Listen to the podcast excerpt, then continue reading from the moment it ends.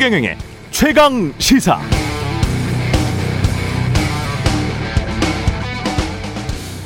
어제 문재인 대통령 취임 4주년 연설에서 경제라는 단어 43번 나왔습니다. 코로나19 대유행으로 인한 경제난을 감안하면 당연한 듯하지만 특히 과거와는 달리 기업에 대한 지원, 기업의 역할을 강조하는 부분이 눈에 띄죠. 일자리 회복에 정책적 역량을 집중하겠고 무엇보다 양질의 민간 일자리 창출에 주안점을 두겠다. 민간 일자리. 특히 기업과의 소통을 강화해서 민간 일자리 창출 기반을 확대해 나가겠다. 기업들까지 힘을 보탠 전방위적 노력으로 우리 국민 2배 분량의 백신을 확보할 수 있었다. 민간 일자리 창출을 위해서 기업과 함께 하고 싶다는 뜻이고 이번 백신 확보에 기업들이 힘을 보탰다는 사실을 명시한 게 두드러집니다. 이건 특기할 만한 것이 지난달 중순에 정의용 외교부 장관 이렇게 말했습니다. 반도체, 배터리 등의 분야에서 우리 기업이 미국과 협력하면 백신 확보에 도움이 될 것이다. 그때는 도움이 될 것이다. 이런 미래형이었는데 한 달도 안 된 이번 대통령 연설에서는 이 부분이 도움이 됐다. 이렇게 과거형이 됐습니다. 사실상 공식적으로 기업의 노고를 치하한 것입니다.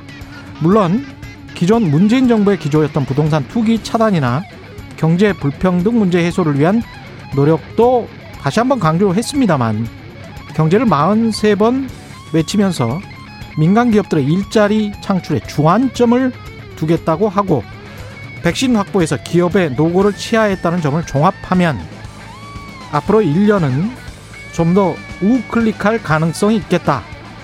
그런 판단을 하게 되네요. 네, 안녕하십니까. 5월 11일 세상에 이익이 되는 방송 최경영의 최강시사 출발합니다. 저는 KBS 최경영 기자고요.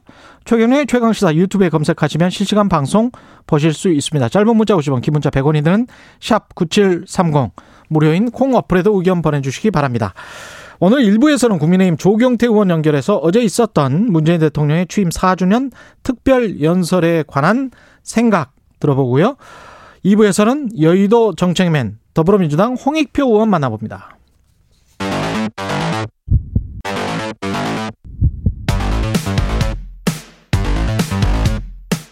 오늘 아침 가장 뜨거운 뉴스 언박싱.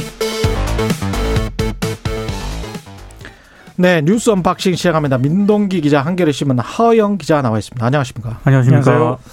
예, 어떤 분이 KS 리라는 분이 댓글에서 좌클릭한 적은 있나요? 이런 댓글을 보내주셨네요. 예, 참 그렇습니다. 이쪽에서는 좌클릭한 적은 있나? 네. 저쪽에서는 기업에 이제까지 적대적이었던 거 아닌가? 뭐 그렇게 평가를 하고 있는 것 같고요. 오늘 뉴스 언박싱은 뭐 어제도 그랬는데 예, 한 4개, 5개 정도 예, 아이템을 많이 풀어보는 걸로 생각을 하겠습니다. 그 문재인 대통령 4주년 기자회견 뭐 어떤 게 주안점이었습니까? 많은 얘기를 했는데요. 예, 부동산 예. 그 문제와 관련해서 지난 4년 동안의 부동산 정책 실패를 인정하면서 사과를 했습니다. 예. 그러니까 가장 아쉬웠던 게 부동산 문제였다고 얘기를 했고요. LH 파문을 언급을 하면서 지난 재보궐선거를 통해서 정말 죽비를 맞고 정신이 번쩍 들만한 그런 심판을 받았다. 예. 잘 쓰지 않는 그런 표현을 써서 눈길을 끌었고요. 그러면서 앞으로 실수요자 부담을 완화하는 다양한 정책적 지원을 확대해 나가겠다 이렇게 얘기를 했는데 완화하는? 네. 예. 언론들의 해석은 지금 여권에서 무주택자에 대한 대출 규제 완화라든가 1주택자에 대한 재산세 감면 예. 논의를 하고 있지 않습니까? 예. 이걸 염두에 둔 것이다 이렇게 해석을 하고 있습니다. 인사청문회 이야기도 좀 했고. 예. 예. 부적격 인사라고 지금 야당에서 표현하고 비판하는 그 장관 후보자들은 임혜수 과학기술정보통신부 장관 후보, 박준영 후보, 해양수산부입니다. 노영욱 국토교통부 장관 후보자인데요. 예. 이 후보자를 두고서 야당에서 반대한다고 해서 검증 실패라고 생각하지는 않는다라고 일단 원칙적인 입장을 밝혔습니다. 예. 이것에 대해서는 일종의 가이드라인 아니냐라는 비판도 있었는데요. 특히나 이제 그 야당을 중심으로 해서 비판이 나왔습니다. 그런데 이제 그 문 대통령의 이런 말들은 좀 해석이 필요합니다. 뭐 어제 서병수 의원 그렇죠. 예. 해석이 좀 필요한데요. 예, 서병수 발끈했죠. 네, 일단 원칙적인 측면을 밝힌 건 맞고요. 다음에 그 청와대 관계자가 이것을 해석을 했습니다. 예. 어떻게 이야기했냐면요. 대통령은 인사청문회 제도에 대한 평소에 본인의 생각, 이것은 그 후보자들에 대한 입장도 마찬가지인 것 같습니다. 본인의 생각을 말한 것이고, 회견에서 새 후보자를 언급한 건 완전한 지지를 보낸 것이라고 한 방향으로 해석할 일이 아니다. 완전한 지지로 볼 수는 없다라고 네. 청와대 관계자가 해석을 해줬거든요. 그렇다고 봤을 때는 이 문재인 대통령의 이런 입장이 세명을 강행하겠다라고 해석하는 것만은 아니다. 해석하는 것이 맞지는 않다라고 보여집니다. 근데 어제 그 민주당 의총이 있었거든요. 예. 비공개로 진행이 됐는데 원래는 그 민주당 내에서 한두 명 정도는 좀 낙마가 불가피하다 이런 의견도 분명히 있었어요. 그렇습니다. 예. 예. 그런데 어제 기자회견 이후에 민주당 의총에서 국민 눈높이와 맞지 않다는 의견을 낸 사람은 굉장히 극소수인 것으로 지금 알려지고 있습니다. 그러니까 기류가 약간 변했다는 그런 얘기인데요. 예. 일단 뭐 그 민주당 지도부가 의총이 끝나고 나서 청와대에 여러 의견이 있었다는 점을 전달을 하겠다 이런 입장을 밝혔습니다. 그러니까 기자회견 이후에 이제 비공개 의총이 있었거든요. 의총이 있었던 거죠. 네. 대통령 기자회견 후에. 그래서 약간 기류가 좀 달라졌다라는 그런 평가가 나오고 있고요. 지금 민주당 지도부가 적격 부적격을 놓고 최종 결단을 하지 않고 다시 공을 청와대로 돌렸다 이런 평가도 나오고 있습니다. 좀 더 지켜봐야 될 것 같고요. 아직 확정된 건 아닌 것 같고, 백신 관련해서도 언급이 있었습니다. 뭐 백신에 관련돼서는 일단 그 아쉬움을 밝혔습니다. 그러니까 좀 더 접종이 빨랐다면 어땠을까 하는 아쉬움이 있는 것도 사실이다라고 이야기하면서요. 그 백신 늑장 대처 논란에 대한 본인의 솔직한 이야기를 했는데요. 뭐 이런 이야기도 했습니다. 우리가 백신 개발국도 아니고 대규모 선투자를 할 수 없었던 우리의 형편에서 계획대로 차질 없이 접종을 진행하고 있는 것. 이것에 대해서는 좀 정당한 평가를 받아야 한다. 뭐 이렇게 이야기하면서요. 애초에 계획되었던 그 로드맵보다 조금 더 당길 수 있다라는 자신감을 피력하기도 했습니다. 근데 어제 진짜 재밌었던 거는 문자폭탄 질문이 나왔거든요. 문자폭탄 이야기도 했죠. 예. 근데 이제 자신을 지지하는 분들일수록 예의를 갖춰서 상대를 배려하고 보다 공감받고 지지받을 수 있는 방식으로 문자를 보내주실 것을 간곡히 당부드린다. 저를 지지하는 분들일수록 네. 이런 모딩이 있었습니다. 그렇습니다. 예. 이렇게 얘기를 하면서도 그 정치하는 분들이 보다 여유 있는 마음으로 바라봐도 된다. 또 이런 얘기를 했습니다. 그러니까 좀 여러 가지 좀 재밌는 발언인 것 같습니다. 근데 어떻게 보면 원칙적이고, 근데 이제 4년 전과 비교하면 많이 달라진 거죠. 그렇죠. 네, 뭐 방점이 예전 같으면 뒤에 찍혔을 것 같아요. 그러니까 여유 있는 마음으로 정치인들이 바라봐라는 방점이 찍혔는데 이번 같은 경우에는 예의에 찍히는 것 같습니다. 나를 그렇게 그런 것 같아요. 것 네. 그때는 양념이었잖아요. 이건 뭐 양념으로 볼 수도 있는 것 아니냐 정치에. 그래서 뭐 별로 대수롭지 않은 걸로 생각을 했는데 이 워딩이 저를 지지하는 분들일수록 예의를 갖춰 상대를 배려하고 어떤 지지받을 수 있는 방식으로 보내주실 것을 간곡히 당부드린다. 이거는 문재인 대통령 지지자들에 대한 분명한 메시지인 것 같습니다. 이성윤 지검장 기소 전에 홍준표 국민의힘 의원은 아직 아니고 무소속입니다. 무소속 의원인데 복당을 하고 싶다. 그래서 복당 절차 밟겠다라고 어제 이야기를 했습니다. 어제 국회에서 기자회견을 했는데요. 그 지난해 4.15 총선 과정에서 당시 미래통합당 공천 결과에 불복을 해서 탈당한 지 1년 2개월 만입니다. 근데 지금 왜 이런 기자회견을 했을까가 중요한 거 아니겠습니까? 일단 자신의 복당에 우호적인 환경이 조성이 됐다 이렇게 판단을 한 것 같아요. 홍준표 의원은 가장 강력하게 자신의 복당을 막았던 김종인 전 위원장이 지금 국민의힘에 없습니다. 나갔으니까. 그리고 지금 김기현 그 신임 원내대표 있지 않습니까? 홍준표 의원 복당에 찬성하는 입장이고요. 그리고 지금 조희연 의원을 비롯한 중진급 당권 주자들이 역시 홍준표 의원 복당에 찬성을 하고 있기 때문에 중진들은 다 찬성을 하고 때는 지금이다 이런 판단을 한 게 아닌가 싶습니다. 우호적인 건 맞습니까? 초선들은 뭐 반대를 한다는데요. 그러니까 뭐 무주공산 빈집털이 뭐 이런 느낌으로 들어가는 같은데요.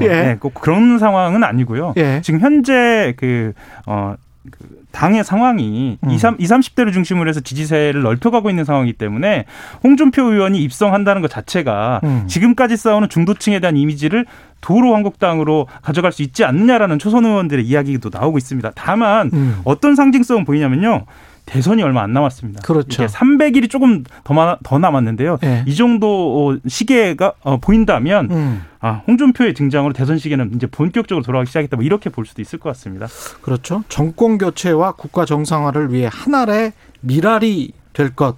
이렇게 이제 말한 것 보면 정권 교체, 그 대선 후보로 다시 한번 해보겠다라는 그러니까 그런 이야기인 것 같기도 합니다. 예. 윤석열 전 총장을 제외하고요. 국민의힘, 그러니까 지금 무소속이긴 하지만 예. 예전에 이제 국민의힘 의원이었다는 점을 감안했을 때 그 대선 주자들에서는 지지율이 굉장히 높은 편입니다. 홍준표 그렇죠. 의원이. 네. 근데 김웅 의원, 초선 의원들 전체라고 보기는 힘들죠.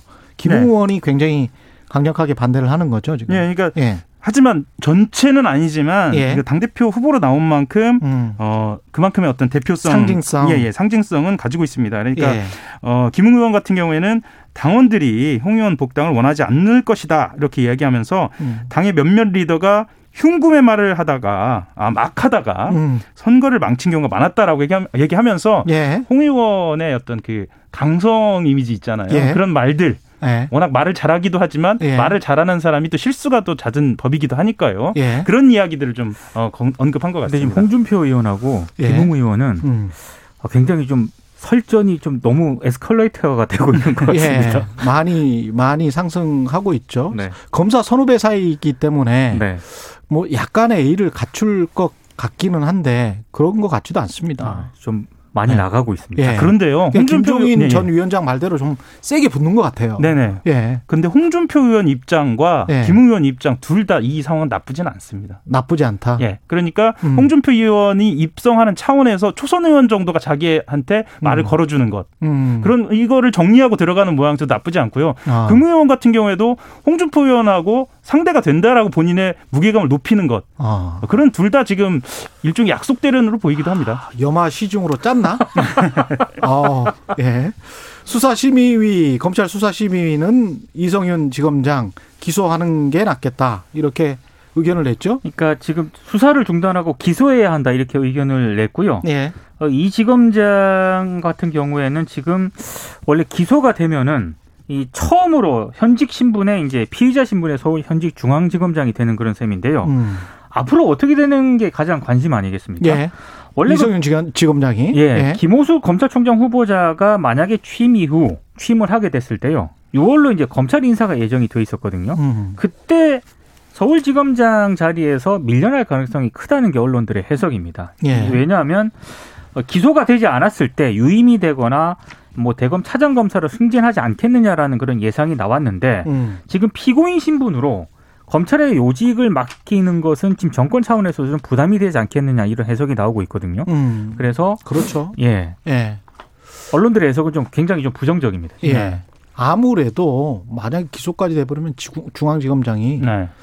현직을 유지할 수 있겠어요? 그러니까 또 이 기소가 된 이후에는 스스로 퇴직도 못 합니다. 아, 그렇죠. 네, 네. 예. 그러니까 그 검찰이 이제 통상 기소된 검사에 대해서 징계를 청구를 하는데요. 그 해당 검사가 사표를 내는 경우에 중징계 사유가 있으면 징계를 청구를 해야 합니다. 그러니까 사표를 예. 수리하지 않고요. 예. 그런 곤란한 상황에 처할 수도 있기 때문에요. 아마 뭐 이런 차원에서 이성윤 지검장의 거취는 좀 짐작할 수 있지 않을까 싶습니다. 예. 공수처 1호 사건 마지막으로 조희연 교육감 특별 채용 의혹 사건. 이게 공수처 1호 사건이 됐네요. 그러니까 원래 예상은 뭐 판검사나 고위경찰 공무원이 되지 않겠느냐라는 그런 예상이 많았었는데. 원래 공수처의 주요 목적이 그거였잖아요. 그렇습니다. 그런데 그렇죠? 현직 교육감을 1호 수사 대상으로 선택을 했습니다.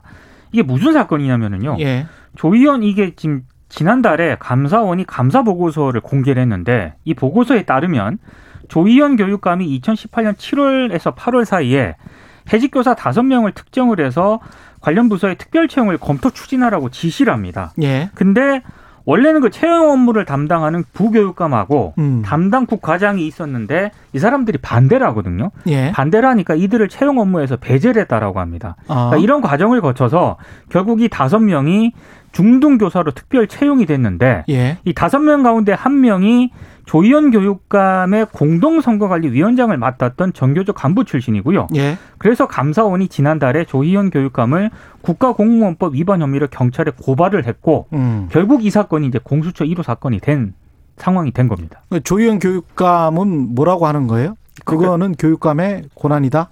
예, 그러니까 직권남용이 아니다. 특별채용제도에 대해서 이야기를 예. 하는데요. 그러니까 특별채용제도는 불가피하게 교단을 떠나게 된 교원의 교권을 회복시켜주기 위해서 법률로 보장된 정당한 절차로 대부분의 정부 부처에서도 일상적으로 추진하고 있다. 예. 뭐 이렇게 이야기를 하면서요. 실제로 정당한 특별채용 절차를 통해서 그동안 전국적으로 교단을 떠나게 된 많은 교사들이 제자리로 돌아오게 됐다. 이렇게 이야기합니다. 이전에 그 전교조 문제라든가 뭐 이런 시국사건 관련된 문제 그렇죠. 뭐 이런 것들을 암시하는 그러니까 그것을 의미하는 듯한 이야기입니다. 이게 공수처가 수사만 하고 기소는 또 못하는 사건이죠. 교육감 같은 경우는. 그렇죠. 그렇죠. 네. 예. 판검사들 같은 경우는 수사도 하고 기소도 할 수 예. 있는 그런 상황이고 예 교육감 좀 만만했나? 글쎄요. 실제로 직권남용 권리행사 방안 예. 같은 경우에는 예. 어떻게 해석하느냐에 따라 어떻게 판단하느냐에 그렇죠. 따라 수사가 어떻게 진행되느냐에 따라서 또 상황이 달라지기 때문에요. 이게 만약에 또 가서 기소를 못한다거나 예. 무죄가 되면 또 공수처 입장에서는 1호 사건인데 네, 또 난감해지는 상황이 되는 거예요. 무한해지는 그런 상황이잖아요. 그렇습니다. 예. 뉴스 언박싱 민동기 기자, 한겨레 신문 하호영 기자였습니다. 고맙습니다. 감사합니다. KBS 1라디오 최경영의 최강시사 듣고 계신 지금 시각은 7시 37분입니다. 오늘 하루 이슈의 중심. 당신의 아침을 책임지는 직격 인터뷰. 여러분은 지금 KBS 1라디오 최경영의 최강시사와 함께하고 계십니다. 네, 어제 문재인 대통령 취임 4주년 특별연설과 기자회견 가졌습니다. 더불어민주당은 당의 향후 주요 과제와 완벽하게 일치한 담화였다. 이렇게 평가하고 있고 국민의힘은 국민들이 듣고 싶어했던 성찰은 어디에도 없었다. 현실 인식 수준이 떨어진다. 이런 비판을 했습니다. 문 대통령의 특별연설 평가와 당내 주요 현안에 대한 입장도 같이 들어보겠습니다. 국민의힘 조경태 의원 연결돼 있습니다. 안녕하세요. 네, 안녕하세요. 저 조경태 의원입니다. 예, 의원님 지금 저 취임 4주년 특별연설이 대통령 어제 있었습니다. 전체적으로 어떻게 평가하십니까? 전체적으로 봤을 때 대통령이 그 부동산 정책 실패와 백신 확보 실패에 대해서 좀 진지한 반성과 사과가 좀 없었던 것이 매우 아쉽다는 그런 평가들이 많이 있습니다. 아, 백신 확보와 부동산과 관련해서는 죽비를 맞고 정신이 반짝 차렸다 뭐 이런 정도면 반성이 아닐까요? 저는 좀 더 구체적으로 사실은 그 시흥 강릉 그 신도시 3기 LH 예, 사건 말씀하시는 거죠? 예, 예. 부동산 투기에 대해서 그 수사 과정도 좀 더 상세하게 국민들께 보고했었어야 옳았고요. 아, LH 사건 언급이 빠졌다. 네네. 그리고 예. 더 나아가서 그 여야 정치인들 그 신인사까지 또 청와대까지 조사하겠다. 뭐 이런 그런 어떤 그 비리 사건 특히. 부동산 비리 사건에 대해서는 예. 좀 더 철저하게 그 조사하겠다. 우리부터 먼저 매를 맞겠다. 그런 표현들이 좀 빠졌던 것 같습니다. 아, 그게 좀 아쉬웠다. 다른 부분들은 어떻게 평가하십니까? 백신. 다른 부분들, 예. 백신 부분도 보면은 지금 우리나라가 거의 아프리카 수준이지 않습니까? 아프리카 수준이다. 그리고 아스트라제네카를 갖다가 생산한 개발한 국가가 영국입니다.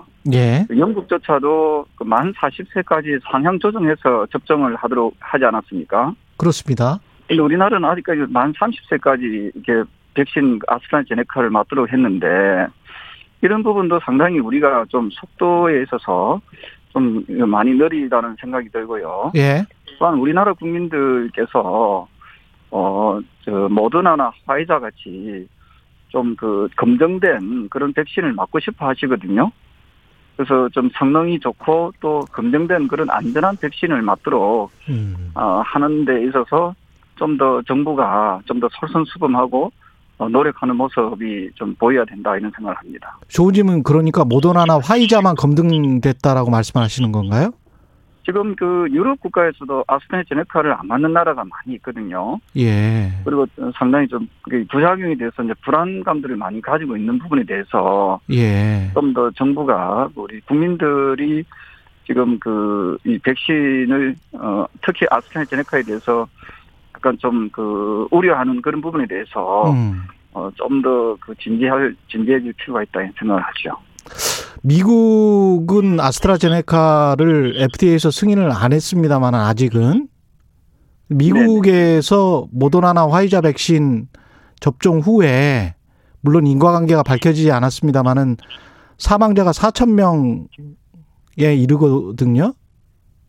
그러니까 지금 의원님이 말씀하시는 부분은 제가 그 정치적인 주장인지 과학적인 사실인지 이거는 좀 여쭤봐야 될 것 같아요.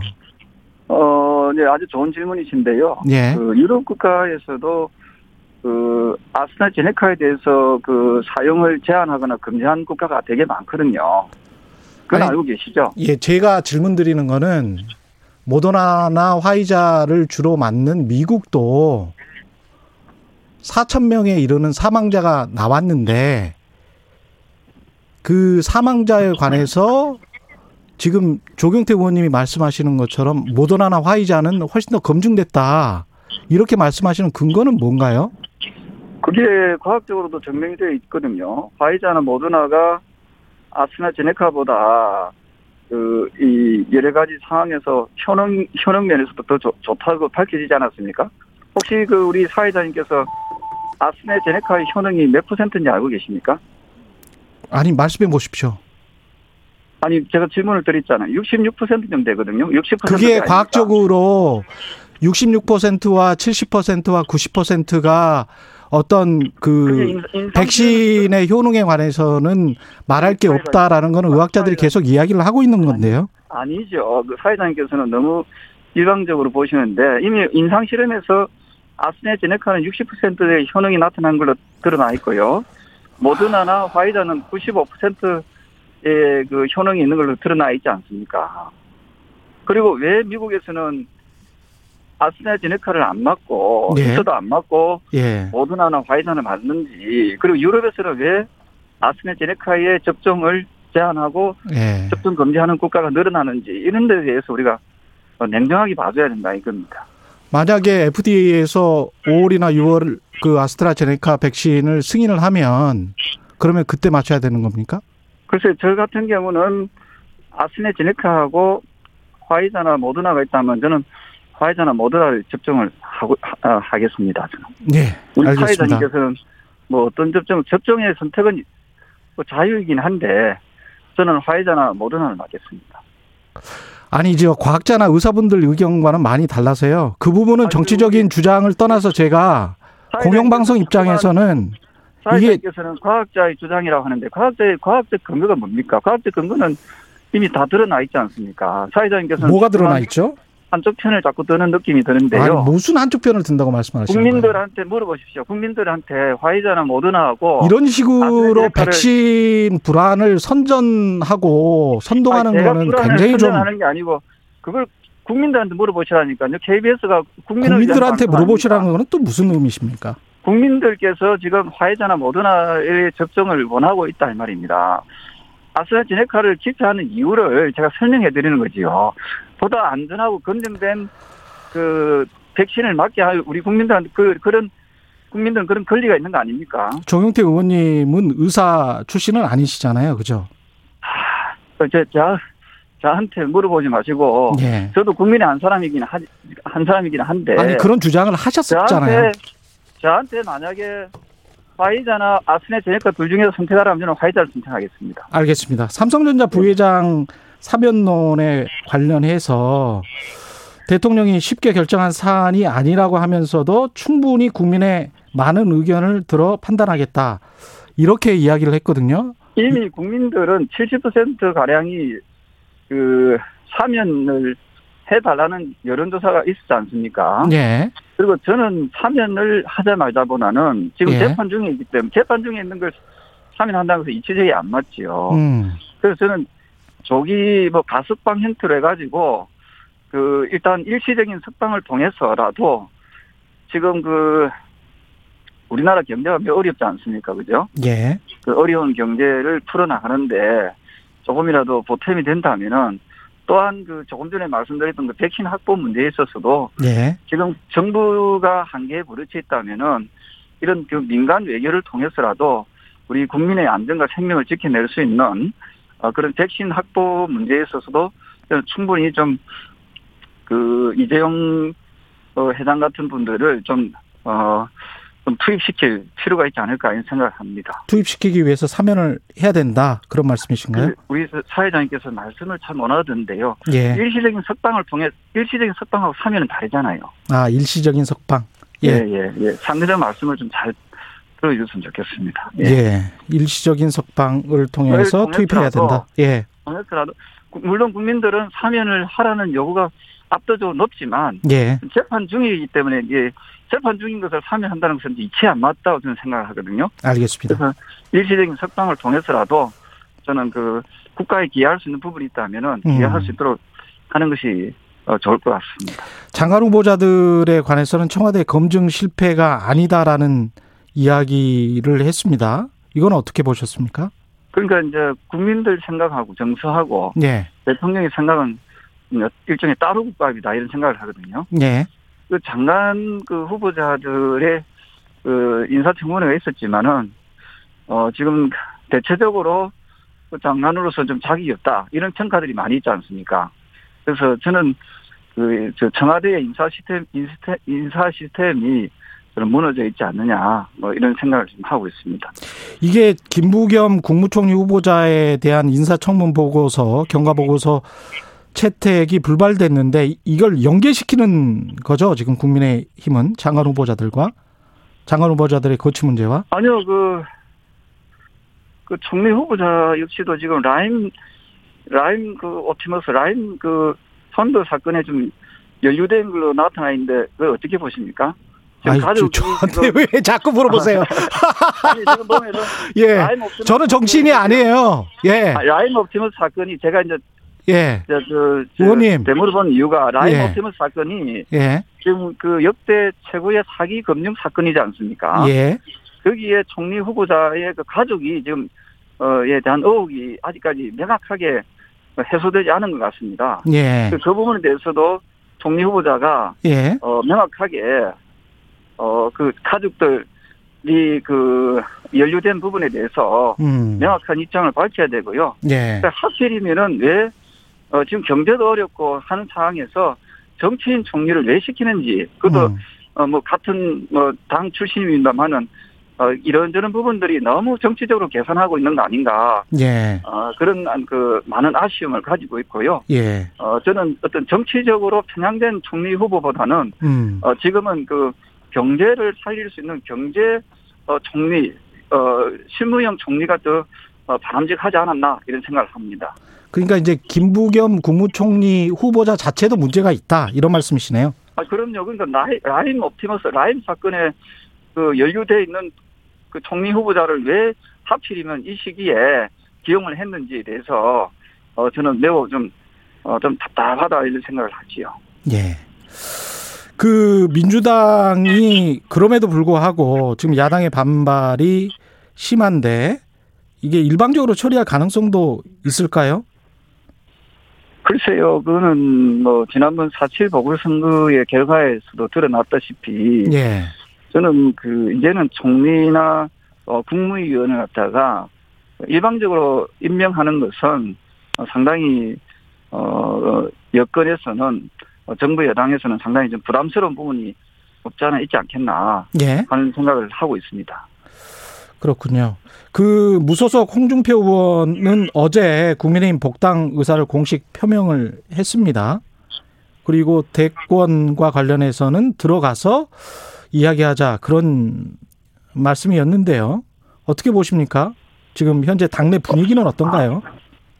제 생각에는 예. 그 지금 우리 당이 내년에 대선에서 승리하려면은 반문재인 정권의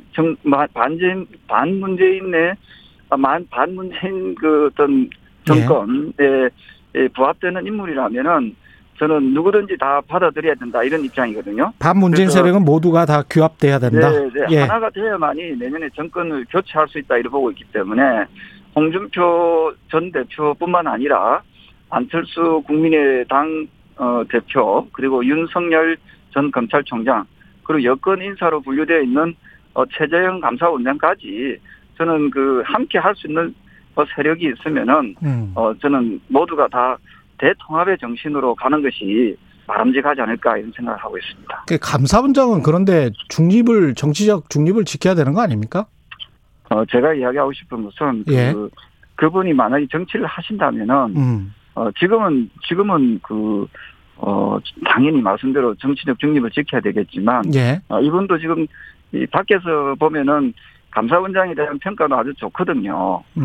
그래서 그 이런 부분에 대해서는 저희 그 당에서 좀 더 많은 고민과 전략적인 그런 고민들을 해야 된다 이런 입장입니다. 그렇군요. 그 지금 현재 이제 당대표 선출 6월에 할 것 같은데 굉장히 좀 후보자가 많은 것 같습니다. 어떻게 보세요? 네, 후보자가 저는 많이 나온다는 것 자체가 어쨌든 당을 위해서 봉사하겠다는 분들이 많이 나오시는 거라고 보고 있거든요. 바람직하다. 네, 저는 뭐 민주정당에서는 여러 후보들이 나와서 저는 그 선의의 경쟁을 벌림으로써 어차피 나오시는 분들이 다 당을 위해서 헌신하고 봉사하겠다는 분들이니까 저는 선의의 경쟁을 잘 해주기를 저는 기대하고 있습니다. 조경태 의원님도 지금 출마 준비 중이십니까? 당대표? 네, 오늘 오전 11시 20분에 국회 소통관에서 출마 기자회견을 할 계획이 있습니다. 그렇군요. 그렇게 해서 이제 나오시게 되면은 정말 한 10분 정도 나오시게 될 것 같은데. 네, 한 8분 정도로 지금 보고 있습니다. 그렇게 되는군요. 혹시 8분. 언론에서 지적하는 것들 있지 않습니까? 김기현 원내대표가 영남이기 때문에 영남당 논란, 도로 영남당 논란. 저도 뭐 이런 말씀 드리기가 약간 좀 저한데 저는 좀 약간 이해가 안 되는 게 민주당에서는 그 호남 출신의 당대표, 호남 출신의 원내대표, 호남 출신의 국무총리가 있다 해가지고 호남당이다, 전라도당이다 이야기 안 하거든요. 그런데 왜 하필이면 우리 당에서는 이렇게 편을 나누고 지역을 논하는지 상당히 좀 이해가 되지 않고요. 당 내에서도 그런 말이 나오지 않습니까? 그럴 수도 있겠죠. 그런데 그런 부분에 대해서 언론도 많이 부추기는 것 같고요. 그래서 일종의 그 민주남불인지 민주당은 괜찮고 국민의힘은 안 되는지 민주국불 이런 부분에 대해서 좀 더 냉정하게 냉철하게 판단해 줘야 될 몫이라 보고요. 저는 지역보다는 그 인물이 과연 대표로서 당의 대표로서의 자격이 있는지 자질이 있는지 이것은 당원들과 국민들이 선택할 몫이지. 그래서 일부 언론이나 일부 정치권에서 논할 문제는 아니다. 이렇게 보고 있습니다. 마지막으로 이성윤 지검장 수사심의 기소 의견은 어떻게 보셨습니까? 한 20초 정도 남았습니다. 네, 그거는 조금 더 좀 살펴봐야 될 그런 부분들이 있을 것 같습니다. 제가 이 부분에서 가타부터 얘기하는 것은 아직까지는 맞지 않는 것 같습니다. 오늘 말씀 감사하고요. 국민의힘 조경태 의원이었습니다. 고맙습니다. 네, 고맙습니다. KBS 1라디오 최경영의 최강시사 1부는 여기까지고요. 잠시 2부에서는 여의도 정책맨 더불어민주당 홍익표 의원 만나보겠습니다. 잠시 후에 뵙겠습니다.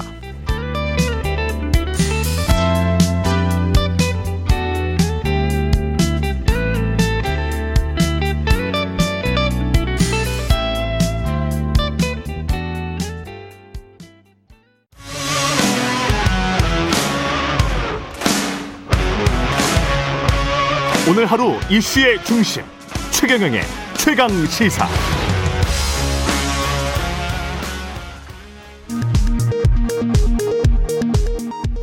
라디오 정보센터 뉴스입니다.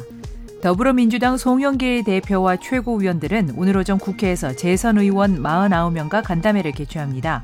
야당이 반대하는 장관 후보자 3인의 거취, 재보궐선거 참패 후 당의 쇄신 방향 등 다양한 현안이 다뤄질 것으로 보입니다. 수원지검 수사팀이 이르면 오늘 이성윤 서울중앙지검장을 직권남용 등의 혐의로 기소할 방침인 것으로 알려졌습니다.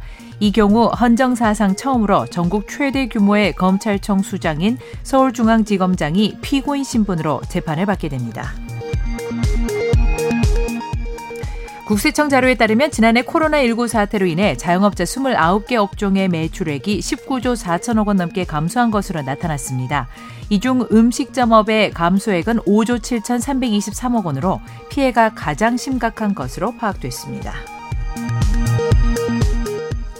미국 뉴욕 증시가 현지 시간 10일 대형 기술주들의 부진 속에 일제히 하락했습니다. 특히 기술주 중심의 나스닥 지수는 인플레이션 우려 등으로 2.55% 떨어진 13,401.86에 각각 장을 마감했습니다. 지금까지 라디오 정보센터 뉴스 아나운서 정은승이었습니다. 정책 브레인이 최강 시사에 떴다. 여의도 정책맨.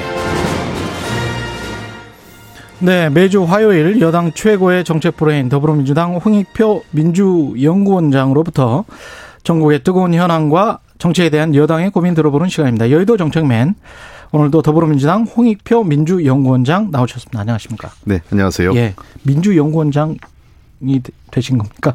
아, 예. 계속 하고 있었습니다. 아, 하고 있으셨군요. 예. 예. 네, 최근에 최강시사 유튜브에 검색하시면 실시간 방송 보실 수 있고요.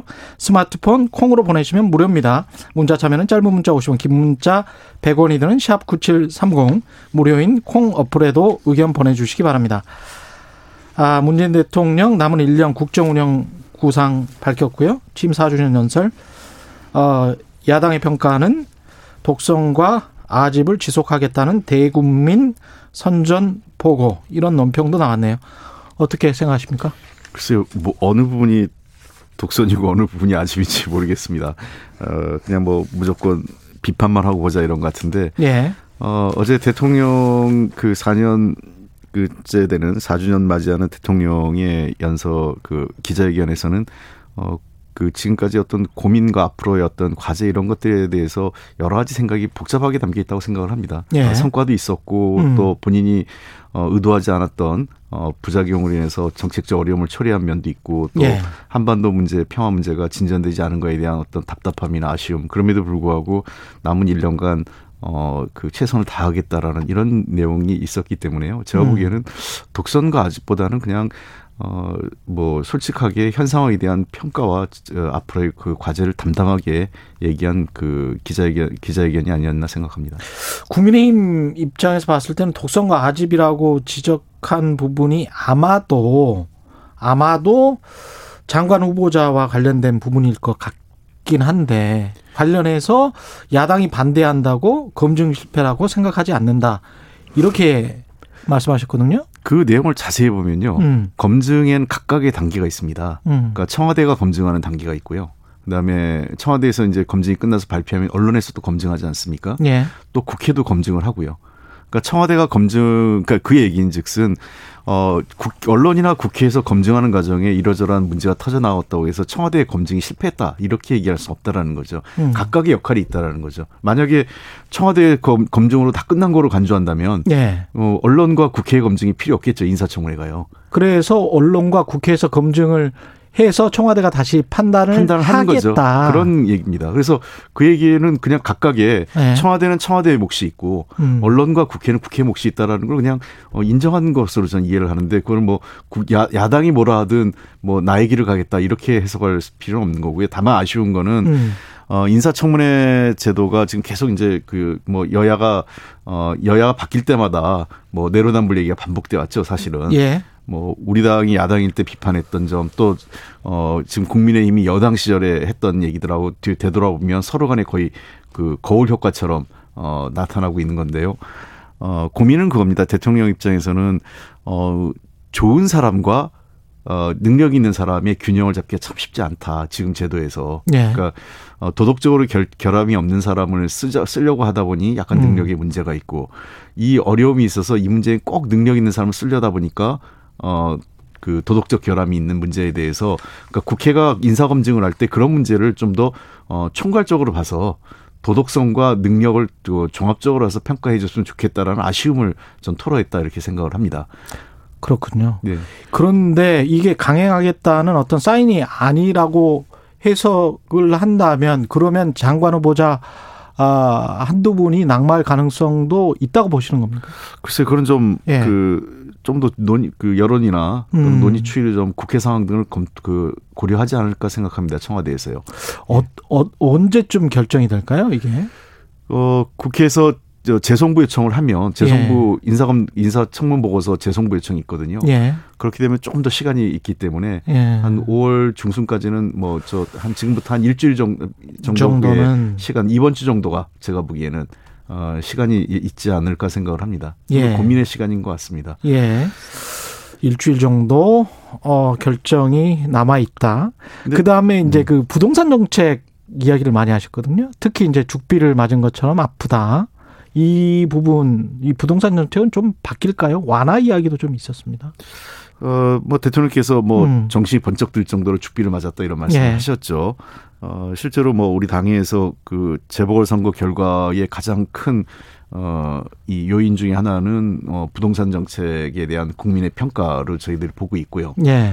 그런 측면에서 대통령께서도 부동산 정책에 대해서의 그 미세 조정은 분명히 했지만 바꿔야 될 부분과 유지해야 될 측면을 좀 분리해서 말씀을 하신 것 같습니다. 그러니까 투기를 금지하고 그다음에 실수요자를 좀 보호하고 그다음에 부동산 공급을 통해서 집값을 좀 더 하락 안정화시킨 이런 부분에 대해서는 원칙적인 측면을 강조하신 거였고요. 예. 다만 그 과정에서 투기를 잡으려고 하다 보니까 실수요자에 대한 어떤 그 사다리까지 끊었다거나 또는 세금이 너무 급격하게 오른 거에 따른 세부담이 늘어난 부분 등등 이런 부분에 대해서는 조금 더 조정할 필요가 있지 않겠느냐. 그리고 그런 조정 문제는 당이 지금 하고 있기 때문에 당의 입장이 확정되면 당정 간의 조율을 거치고 또 국회 논의를 통해서 확정하겠다 이런 의미로 해석을 하고 있습니다. 당의 입장은 어떻습니까? 지금 뭐 매번 그 말씀을 해 주시는데 그 분위기가 그때는 이제 재산세를 강조를 하셨거든요. 네. 지난주에는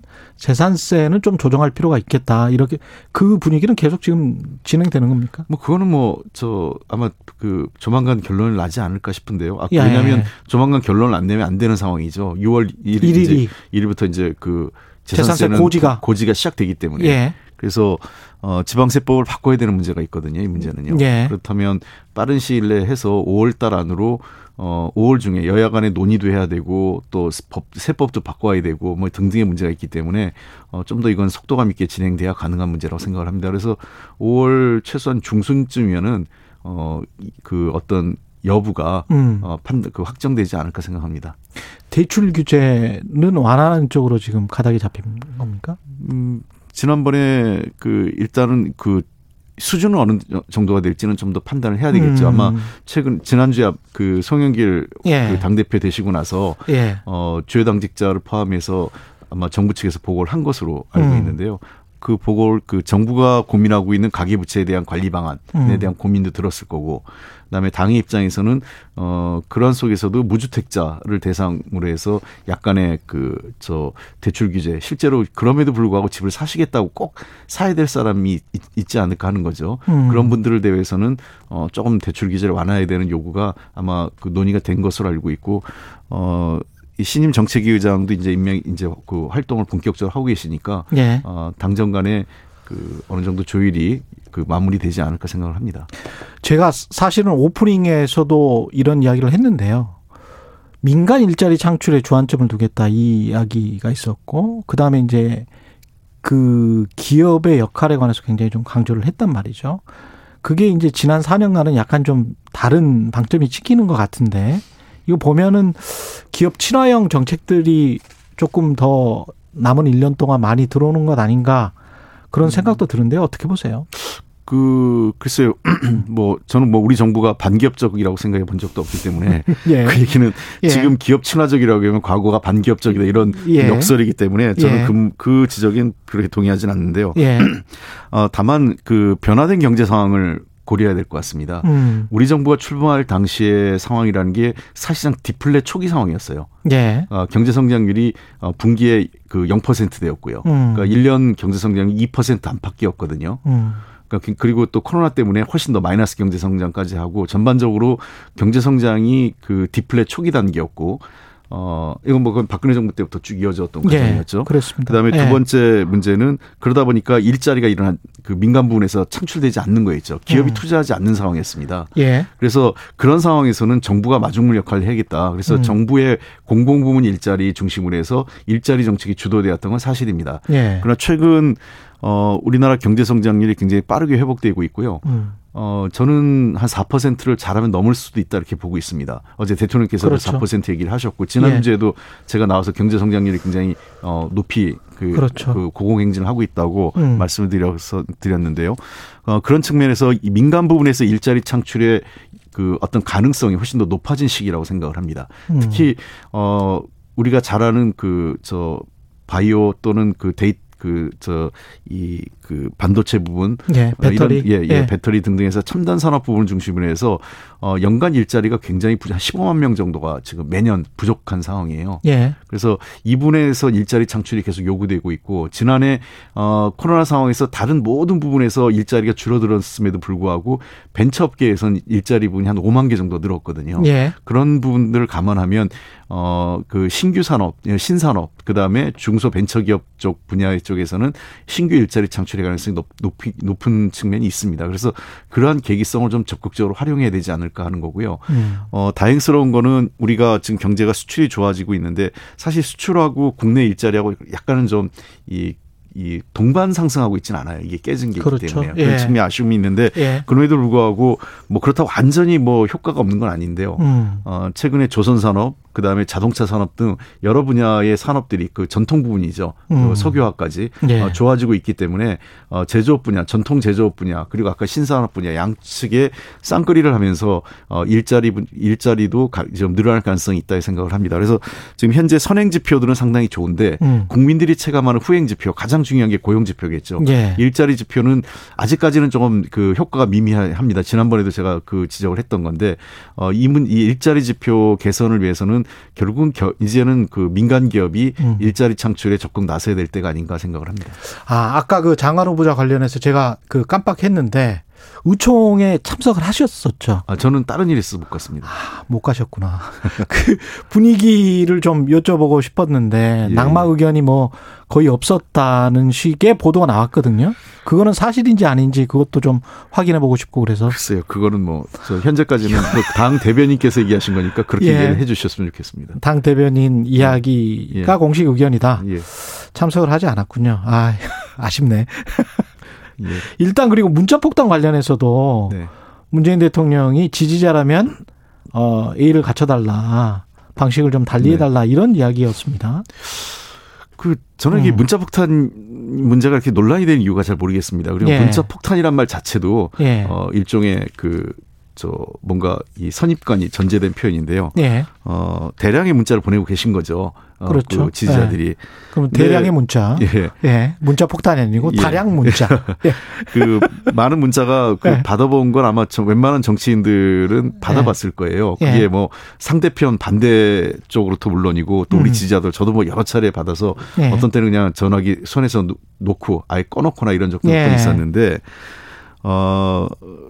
그 문자를 보내는 것은 또 하나의 저는 국민적 권리라고 생각합니다. 첫째 기본으로요. 예. 다만 대통령께서 얘기하신 거고 저도 좀 그랬으면 좋겠다는 것은 그러한 문자에 여러 가지 얘기들을 담아서 보내는 건 좋지만 욕설이나 또는 뭐 어떤 비하하는 문자 이런 것들은 가급적 자제하는 게 성숙한 민주시민으로서 필요한 거다. 저는 대통령께서도 문자 보내는 것 자체의 문제가 아니라 예의를 갖춰달라는 거는 그 내용에 있어서 예. 조금 더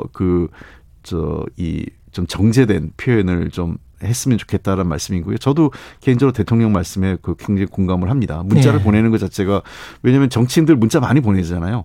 뭐 그 동의받고 보내나요? 그렇지 않지 않습니까? 그렇죠. 좀 보내는 거고 문자를 주고받고 그 정치적 행위로서 왜냐하면 과거같이 이 새로운 수단으로 지금 휴대폰이 그렇죠. 그 가장 유력한 정치 활동의 수단 아니겠어요?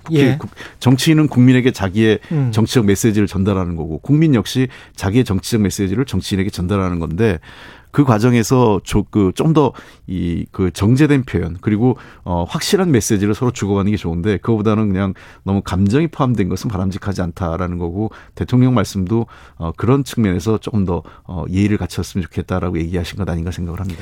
이재용 그 삼성전자 부회장 사면 논의와 관련해서 국민 의견을 듣겠다는 말이 이번에는 좀 첨언이 됐단 말이죠. 이거는 어떻게 해석해야 될까요? 아마 그 지난번에도 그 이명박 박근혜 대통령 전 대통령 사면 복권론 나왔을 때도 네. 비슷한 말씀을 하셨던 것 같아요. 이거는 대통령의 고유 권한이긴 하지만 그렇다 하더라도 대통령이 독단적으로 판단할 수 있는 상황이 아니기 때문에 네. 국민적 동의 절차가 필요하다라는 말씀을 하신 것과 같은 맥락이라고 생각을 합니다. 네. 최근에 일부 그 언론을 통해서 이재용 씨 사면 문제가 굉장히 많이 부각되고 있는 건 사실인데요.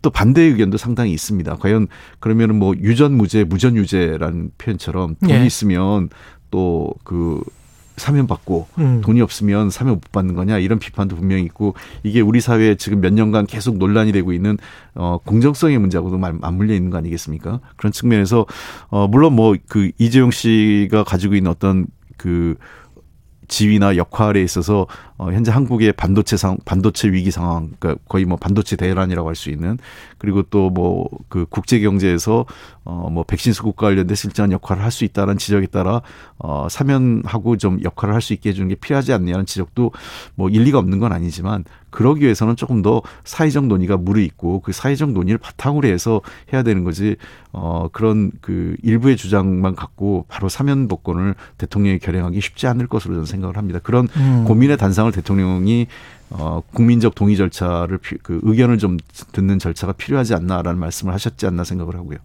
뉘앙스는 확실히 좀 달라진 거죠. 이게 지금 어렵다 이랬거든요. 1월 신년 기자회견에서는. 뭐 아마 그런 조금 진전된 건 사실인 것 같습니다. 대통령 그렇죠. 표현상으로 보면 안 된다보다는 예. 왜냐하면 아까 제가 말씀드렸잖아요. 국민 여론이라는 게 일부 언론을 통해서 뭐 좀 강력히 제기된 건 사실이지만 제가 나와서 들어오면 사면 해줘야 된다는 얘기도 분명히 있으세요. 하시는 분들도. 예. 예. 그리고 안 된다고 하는 분도 계시고. 예. 그래서 그러한 분들의 얘기를 좀 종합적으로 들어볼 필요 있지 않을까라는 게 뭐 민주주의라는 게 그 결국 국민의 뜻과 의견을 좀 들어가면서 정치를 하는 거 아니겠습니까? 그런 측면에서 대통령께서도 가능성은 열어놓고 국민 의견을 들어보겠다. 그러나 다만 이런 문제는 훨씬 더 그 이 공정성의 문제라든지 그 법적 정의의 문제 이런 문제들까지 같이 고민해야 될 문제가 아닌가 하는 얘기가 고민을 하고 계신 것 같습니다. 그 한미 정상회담에서 의원님 이제 대북 전문가시기도 한데 어떤 이야기들이 오고 갈고 우리는 뭘 취해야 될까요?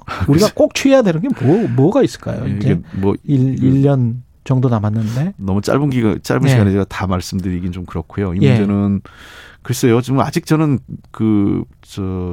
바이든 정부의 대북 정책이 뭔지 잘 모르겠습니다. 뭐 확정됐다고 얘기는 하는데 아직 네. 공개된 내용은 없고 예.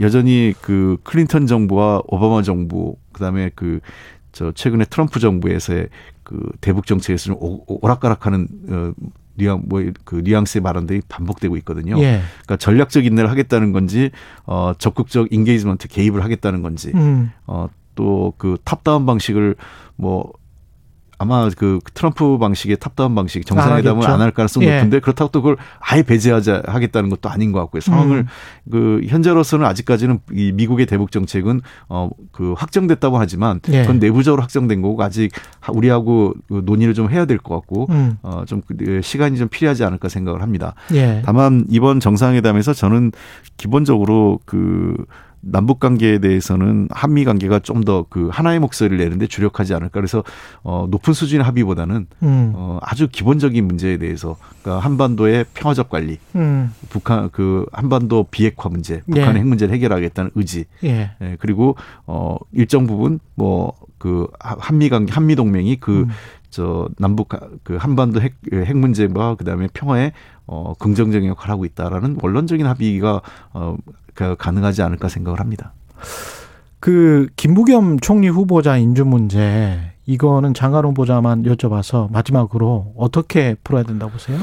이건 국회 그 표결을 거쳐야 되는 문제이기 때문에 좀 기다려보긴 하겠지만. 기다리겠다. 예, 어느 정도 기다리겠지만 무한정 기다릴 수는 없겠죠. 그래서 이 문제는 아마 여야 원내대표 간 협의를 통해서 그리고 국회의장께서 조정을 하지 않을까 생각을 합니다. 현재로 봐서는 특히나 김부겸 후보자는 이미 그 행안부 장관을 할 때 충분하게 인사검증을 했었고. 그렇죠. 예. 이번에도 청문회 과정에서 특별하게 문제가 도드라진 건 없다고 저희들은 보고 있어요. 특히 근데 다만. 야당은 라임 이야기하고 있고요. 예. 근데 라임 문제가 그건 법적으로 따져볼 문제고 아직까지 한 번도 김부겸 장관이 법적 책임을 져야 될 문제나 이런 거는 전혀 나오지 않고 있는 상황이거든요. 예. 그래서 도리어 다른 장관하고 인사청문회 결과를 연계해서 지금 붙잡고 있는 모양새이기 때문에 여야 간에 좀 협의는 해보겠지만 불가피한 경우에는 그 당도 좀 비상한 결심을 해야 되는데 그런 상황이 오지 않도록 여야가 좀 잘 협의를 했으면 좋겠습니다. 예, 네. 오늘 말씀 감사합니다. 여의도 정책맨 더불어민주당 홍익표 민주연구원장이었습니다. 고맙습니다. 네, 감사합니다. 공정, 공익, 그리고 균형. 한 발짝 더 들어간다. 세상에 이익이 되는 방송.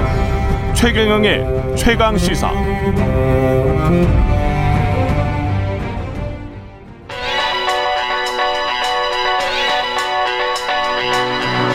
최강 시사 김수민의 눈. 네, 김수민의 눈, 김수민 평론가 나와 계십니다. 안녕하십니까? 반갑습니다. 예, 문재인 대통령 어제 취임 4주년 연설했고요. 1년 남았습니다. 네. 오늘 준비해 오신 게 대통령 임기 마지막 1년의 법칙. 네. 법칙이 있습니까? 여러 법칙들이 몇 가지가 있는데. 예. 대표적으로 여권 아니고 야권에서 국민의당 안철수 대표가 탈당 요구를 했어요, 대통령한테. 예. 예, 대통령의 탈당 역사들을 좀 짚어보면서 마지막 1년의 법칙 얘기를 좀 해보겠습니다. 예, 탈당의 역사.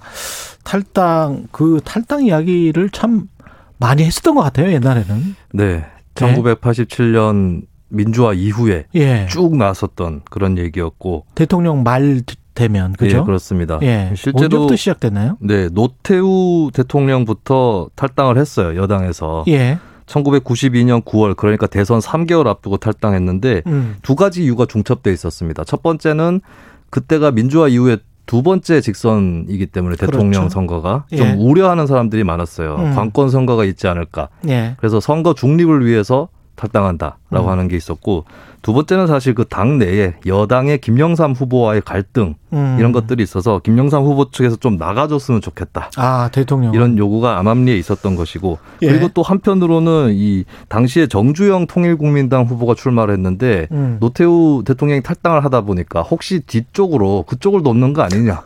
실제로 노태우 정권 세력 중에서 김복동, 박철원 씨 이런 사람들이 국민당에 갔었거든요. 예. 그런 말을 또 뒷말을 낳기도 했었습니다. 그렇군요. 그리고 김영삼 정권은 김영삼 대통령 오히려 본인도 같은 신세가 되고 말았는데 한보 사태라든지 이런 것들 거치면서 대통령 인기가 사태. 굉장히 떨어졌었거든요. 예. 그래도 여당 후보가 선출되는 것까지는 보고 그 당원으로 있었는데 이회창 후보가 공개적으로 탈당을 요구하기도 했었고 심지어 여당 행사에서 당원들이 김영삼 마스코트다 하면서 그거를 몽둥이로 때리는 퍼포먼스를 했었어요. 여당 행사에서? 네, 그렇습니다. 그거 엄청나게 충격적인 사건이었고 그래서 대선을 한 달 정도 앞두고 탈당을 김영삼 대통령이 했었는데 그거는 그때는 이제 IMF 사태 때문에 국민들 민심이 최악인 IMF 조금 전이었어요. 조금 전. 네네.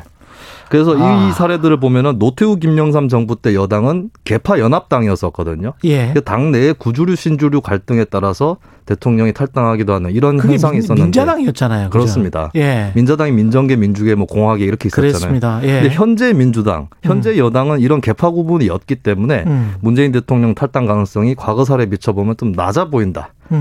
굉장히 낮다 이렇게 볼 수 있겠죠. 그 다음에 김영삼 대통령 다음에 김대중 대통령이었잖아요. 그렇습니다. 김대중 노무현 대통령은 어땠습니까? 김대중 대통령 같은 경우도 탈당을 결국에 했었거든요. 그때 이제 아들 의혹이라든지 이런 정권 비리 게이트 의혹들 때문에 예, 그래도 이제 노무현 후보가 선출되는 것까지는 보고 탈당을 했었고요. 근데 2002년 5월이니까 대선 7개월 전이라서 김영삼 노태우 대통령보다는 좀 앞선 시점에 탈당을 하게 됩니다. 그리고 노무현 대통령은 특이한 게 두 번의 여당 탈당 기록이 있어요. 그래요? 네, 첫 번째는 여당인 민주당이 열린우리당 이렇게 분당을 하면서 탈당을 하고 네. 한동안 무소속으로 있었고 총선을 거치고 나서 열린우리당에 입당을 하는데 결국에는 나중에 대통령 인기가 떨어지니까 여권 내에서 요구가 있었고 대통령이 부담을 느끼고 대선 한 10달 정도 앞두고 탈당을 하게 됩니다. 근데 문재인 대통령 같은 경우는 아직까지 무슨 아들 비리 같은 사안은 없는 거고 예. 또 노무현 전 대통령만큼 인기가 낮고 이런 건 아니기 때문에 여기에 비춰봐도 탈당 가능성은 좀 낮다고 볼 수 있겠죠. 역대 4년차 중에서 가장 높다는 거 아니에요 지금? 그렇다고 봐야 되죠. 예. 네. 지금 이명박 박근혜 전 대통령은 임기 중에 그러면 이분들은 탈당 안 했었던 것 같은데. 여기서 탈당의 역사가 멈추게 되는데 예. 이 사례도 한번 살펴볼 만합니다. 결과적으로는 뭐 구속되거나 탄핵되거나 해서 불명예스러운 부분들이 있는 대통령인데 묘하게도 여당에서 탈당을 하지는 않은 역사였거든요. 이명박 전 대통령 같은 경우는 박근혜 전 대통령하고 평화적으로 당내 권력을 이양을 했어요. 예, 그런 과정에서 막판에 있었던 임기 말에 있었던 총선에서도 여당이 승리를 했었고 구태여 뭐 새로운 후보 입장에서도 대통령한테 탈당을 요구하지 않는 그런 국면이 됐었고 박근혜 전 대통령 같은 경우는 이게 탈당할 새도 없이 뭐 탄핵이 돼버렸잖아요. 예. 그러고 나서도 자유한국당 주류가 범친박이었기 때문에 한동안 당적을 갖고 있다가 홍준표 대표가 다시 안착을 하고 2017년 11월에 후불제처럼 출당이 된 거예요. 아. 예, 이런 걸 봤을 때는 일단은 차기 주자와의 관계가 무난하면은 어떤 당내 장악력도 크고 하면 임기 중 탈당 가능성은 낮다라고 하는 거. 이 법칙이 보이는 거고 사실 이 부분에서 이명박 박근혜 전 대통령과 문재인 대통령이 또 비슷한 데가 있죠. 당내 어떤 권력이라든지 이런 것들. 그러다 보니까 참 저는 그런 생각이 드네요. 정치라는 게 정말 무자비하구나. 네. 예, 민심의 양배에 따라서 예, 조직에 아무리 공헌을 했다고 하더라도 네. 이분들이 다 당대표를 했던 그런 사람들이잖아요. 대통령을 했던 사람들이. 네. 참, 지금 현재 문재인 대통령 같은 경우는 어떻습니까?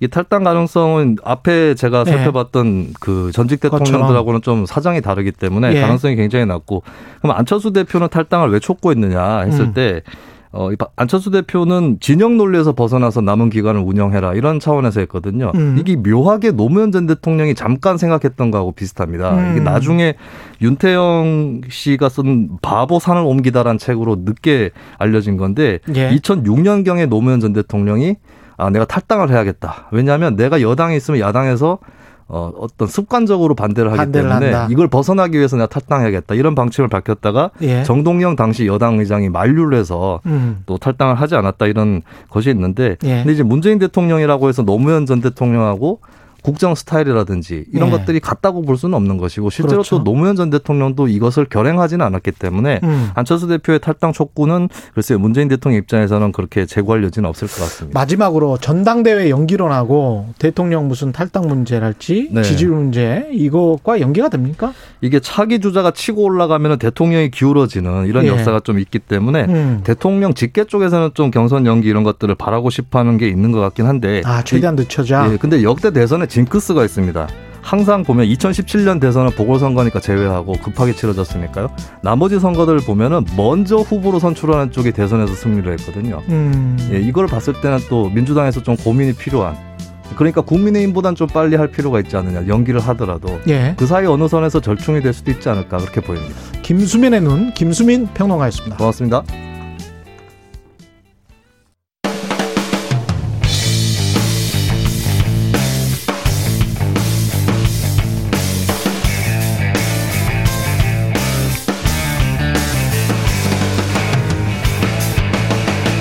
최경영의 최강 시사.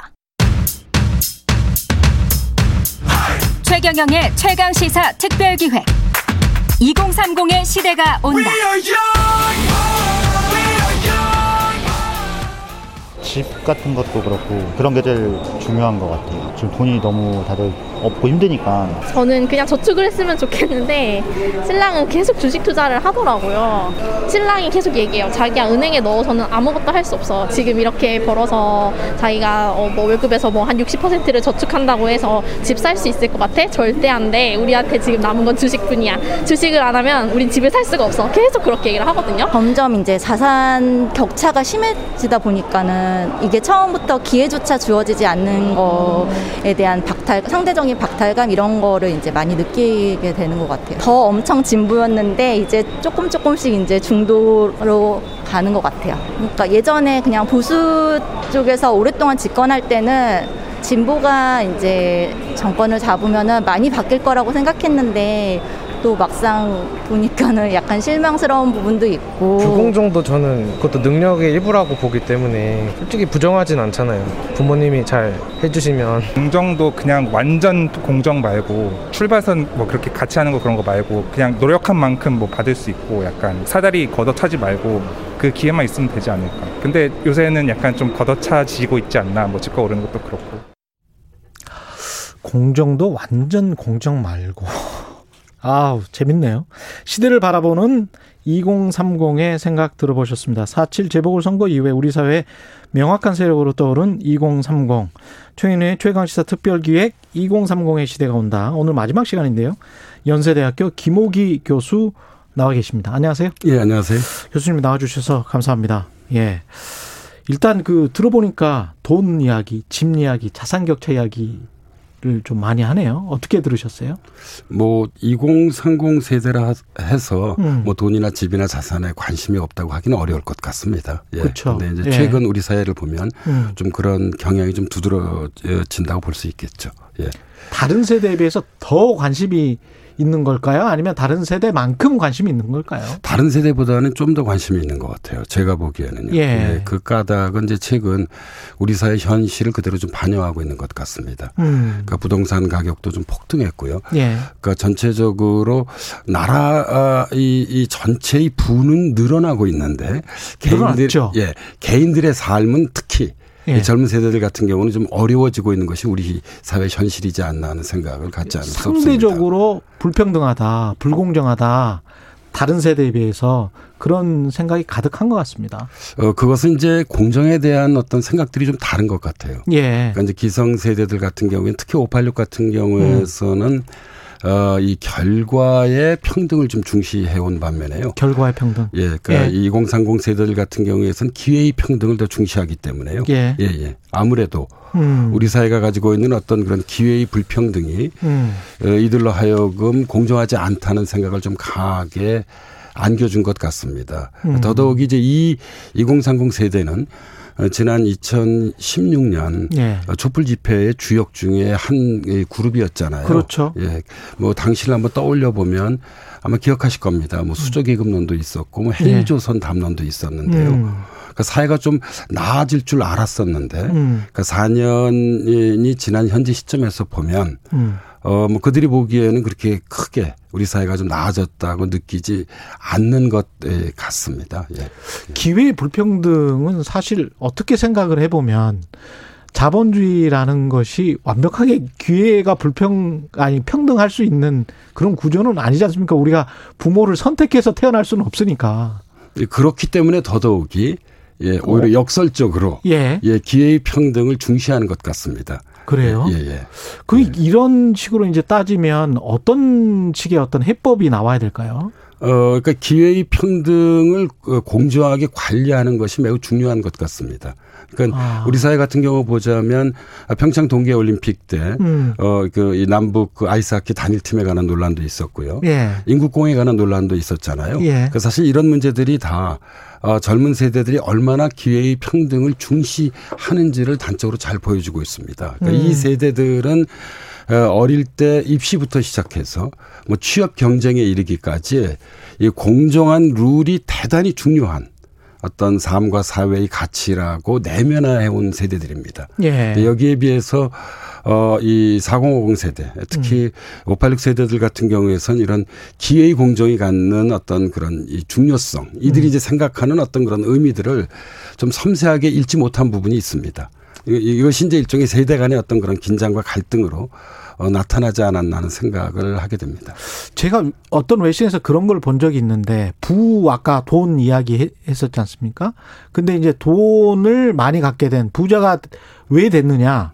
공화당 성향의 지지자들 미국 같은 경우는 개인의 노력 때문에 된 것이다. 이렇게 생각하는 사람들이 많았고 민주당 성향은 사회 구조가 그렇기 때문에 부자가 되거나 가난하게 된 것이다 이렇게 생각하는 성향이 많았단 말이죠. 네. 그런 어떤 구조적인 일반론 또는 개인의 노력만 강조하는 이런 것에서 완전히 벗어난 건가요? 좀 어떤 뭐라고 우리가 이야기하는 어떤 삼지대 같은 게 지금 있는 건가요? 예, 그러니까 2030이? 예, 그러니까 예. 이렇게 볼 수 있을 것 같습니다. 예. 이제 저는 뭐 크게 보자면 586 세대라고 할 수 있는데 그런 예. 문화 속에서 커왔는데. 예.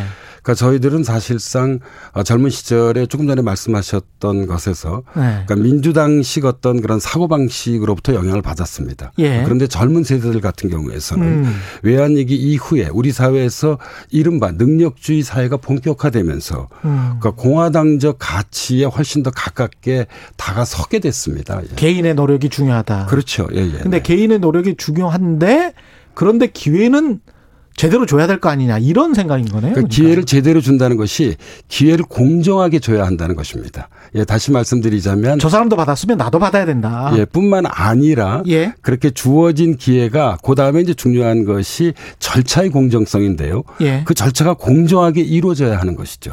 예. 그 절차가 공정하게 돼야 예. 된다. 노력한 대가만큼 예. 예. 보상을 받는 것이 예. 젊은 세대들의 경우에 있어서는 다수가 그게 공정이고 그게 정의라고 생각합니다. 예. 그게 그 굉장히 잠재되어 있던 것들이 이른바 이제 조국 사태로 촉발이 됐다고 보이는 거군요. 그러면. 예, 그렇게 볼 수 있죠. 왜냐하면 예. 뭐 조국 사태는 아직 이제 재판 진행 중이라서 예. 뭐 우리가 이제 최종 확정적으로 말할 수는 없지만 적어도 다수의 젊은 세대들이 보기엔 그러니까 조국 사태에 내재된 가장 큰 문제는 아빠 찬스와 엄마 찬스죠. 예. 그러니까 이 아빠나 엄마가 가지고 있는 어떤 능력이나 영향력이 그 아이들의 어떤 사회적 그 이 삶에 영향을 미쳤다고 보는 것입니다. 네. 공정하지 않다고 생각하는 것이죠. 그리고 예. 그런 생각들이 지금 굉장히 이제 지배적인 것이고 예. 그게 이제 재보궐선거 결과에도 영향을 미쳤다 이렇게 보십니까? 뭐 저는 그렇게 볼 수 있다고 생각하는 편입니다. 근데 예. 왜 그러면 총선 때는 그게 덜했을까요? 뭐 여러 가지가 있겠지만은요. 예, 예. 그러니까 총선 때만 하더라도 예. 어떤 기본적으로 작동한 프레임이 예. 예, 이 문재인 정부의 어떤 국정 운영에 힘을 실어주자라고 하는 그것이 컸었고요. 그리고 두 번째로는 이 지난해 4월 총선은 이 코로나가 막 시작한 와중에. 예. 뭐 치러지게 돼서요. 이 코로나도 큰 영향을 미쳤습니다. 그러니까 대체적으로 뭐 우리나라가 초기 방역을 좀 잘한 셈이잖아요. 예. 예, 정부의 어떤 적극적인 어떤 그런 방역 정책이 예. 선거에 영향을 미쳤다고 볼 수 있을 것 같습니다. 그러면서 시간이 흐르면서 이런 와중에 조국 그 사태에 대한 어떤 그런 1심, 진행됐잖아요. 예. 예, 예. 그래서 조국 사태를 좀 다시 돌아보게 됐고요. 아. 그리고 이제 조국 사태는 어떻게 보면 이제 상징적인 사건이고요. 예. 보다 중요한 것은 이른바 어떤. 일상적으로 느끼고 예, 있었던 거지. 조국으로 대표되는 예. 기성세대의 내로남불. 예. 내로남불이라는 개념은 저는 적절치 않다고 생각하고요. 예. 선택적 공정이죠. 선택적 공정. 예. 예. 그러니까 자신은 불공정한데 젊은 세대들이 보기에 예. 다른 이들에게 특히 젊은 세대들에게는 공정을 강조하는 예. 그런 좀 위선적 태도에 예. 크게 분노했고요. 그리고 저는 이것이 지난 4월 초 재보궐선거에 좀 반영되었다고 생각을 합니다. 우리 사회 그런 측면이 있다. 특히 그 지금 현재 그 뭐라고 해야 될까요? 기성세대들에게 그런 책임이 있다 이렇게 보시는 거죠. 예, 그런지 기성세대의 이중적 태도에 예. 특히 분노했다고 볼 수 있죠. 예. 예. 뭐 기억하시겠습니다만 우리 김상조 정책실장이나 예. 이제 박주민 그 의원의 예. 부동산 계약이 논란이 되기도 했었잖아요. 젊은 세대들이 보기에는 아주 전형적인 선택적 공정, 내로남불이었던 거죠. 예. 이게 그 젠더 문제 같은 경우는 어떻게 보시는지 모르겠습니다. 남과 여로 갈라보고 예. 2대 남 이야기하고 뭐 이런 예. 거는 어떻게 보세요? 그러니까 젠더 문제 같은 경우에서는 저는 서로 그 느끼는 그런 감각이 좀 다른 것 같아요. 예. 그러니까 이제 2030 특히 이제 20대의 경우에 예. 여성들의 경우에서는 본인들이 차별받고 있다고 생각을 하고 있고요. 예, 남성들의 경우는 역차별을 받고 있다고 생각합니다. 왜냐하면 우리나라의 어떤 현실적 주어진 조건을 보면 예. 여전히 어떤 그런 뭐 취업 등에서 여성들이 차별받고 있는 것이 사실 현실이거든요. 그래서 예. 저는 뭐 20대 여성들이 갖고 있는 어떤 그런 차별에 대한 이런 생각들은 뭐 정확한 것이라고 봅니다. 그런데 이제 여기와 결합해서 이 우리나라에서도 이제 페미니즘 운동들이 거세게 일어났었잖아요. 뭐 가장 대표적인 것 시 이제 이 그 몇 해 전에 있었던 이제 해화역 시위 같은 것인데요. 예. 이런 것들을 보면서 그 페미니즘 등을 20대 남성들이 지켜보면서 본인들이 오히려 역차별받고 있다고 생각하는 것 같습니다. 예, 그래서 이런 서로 차별받고 있다는 두 개의 의식들이 좀 충돌해서요. 이 사실 이 기성세대들의 경우에서는 이 그런 뭐 여성 해방에 대한 관심들은 있었지만 예. 이렇게 어떤 세대 안에서의 남성과 여성의 어떤 그런 격렬한 긴장의 형태로 나타나진 않았습니다. 아, 그렇죠. 예, 그런데 이제 20대의 예. 경우에서는 어떤 이 그 세대 안에서 남성과 여성 간의 어떤 그런 젠더적인 뭐 긴장 경우에 따라서는 갈등들이 현재 이 관찰된다고 볼 수 있을 것 같습니다. 어떻게 보면 힘이 그만큼 세져서 그전에는 4050이나 5060들은 남성의 권력이 너무 셌기 때문에 그런 목소리가 덜했다고 생각되기도 하네요. 뭐 그렇게 볼 수도 있습니다. 있죠. 예, 예. 사실 그 이 여성의 그 권리 향상이라고 하는 것은 예. 사실 상당히 지속적 과정을 통해서 그렇죠. 계속 예, 이루어지는 것이라고 볼 수 있기 때문에. 근데 우리가 예. 어디 책 속에 제가 이런 문구가 있더라고요. 세대 프레임의 불빛에 현혹되어서 엉뚱한 것만 바라보고 있는 것 아닌가. 저는 절반은 공감합니다. 이런 예. 우려에 관해서는 어떻게 예. 생각하십니까? 왜 그런가 하면 예. 그러니까 사실 우리가 이 세대 문제를 다루게 될 땐 세대 간의 문제만 주로 다루게 되는데요. 그렇죠. 세대 내의 문제도 있습니다. 세대 내에도 불평등하잖아요. 그렇죠. 예, 예. 예. 그러니까 2030 내에서도 사실 특히 이제 우리 30대 같은 경우에선 이른바 일찍 성공한 친구들 같은 경우는 전 지구를 무대로 해서 활동하고 있습니다. 그렇죠. 예, 예. 영어로 써서 죄송합니다만 예. 일종의 위너 세대죠. 예. 예. 그러나 또 그렇지 않은 세대들도 있거든요. 그럼요. 우리가 흔히 3포 세대라고 얘기하잖아요. 그렇습니다. 취업하기도 어렵고 연애하기도 어렵고 결혼하기도 어렵습니다. 예, 뭐 위너 세대에 대비해서 이들은 이 스스로를 루저 세대라고 생각할 가능성이 있습니다. 그러니까 이것은 세대 내에 관찰할 수 있는 불평등 현상이죠. 예, 따라서 세대 문제를 볼 때도 우리가 이 세대 간 예, 그리고 세대 내 이런 문제들을 좀 입체적으로 볼 필요가 있고요. 예. 여기는 사실상 이런 점에 있어서 이 계층이나 계급 문제와 긴밀하게 연관돼 있습니다. 아. 예, 그래서 세대 프레임을 좀 지나치게 강조할 경우에는 예, 예, 이 계급이나 계층의 프레임이 좀 약화될 그렇죠. 그럴 위험들이 있고요. 예. 이 저희 사학자들 중에 일부 연구자들은 바로 이 점을 특히 강조해서 세대 담론이 과잉화되는 것들에 대해서 경계하죠. 우려를 하고 있습니다. 예. 예, 그런데 이제 뭐 언론이나 이런 공론장에서 보기엔 예. 세대 프레임이 대단히 매혹적이거든요. 재밌죠. 예, 당장 예. 이 자신 이 집 안에서 관찰할 수 있는 거죠. 그렇죠. 예, 그러니까 부모님 예. 세대와 자녀 세대들의 생각이 다름을 우리는 매일매일 식탁에서 사실 느낄 수 있거든요. 그러니까 세대 문제가 예. 대단히 매혹적인 것은 분명해 보입니다.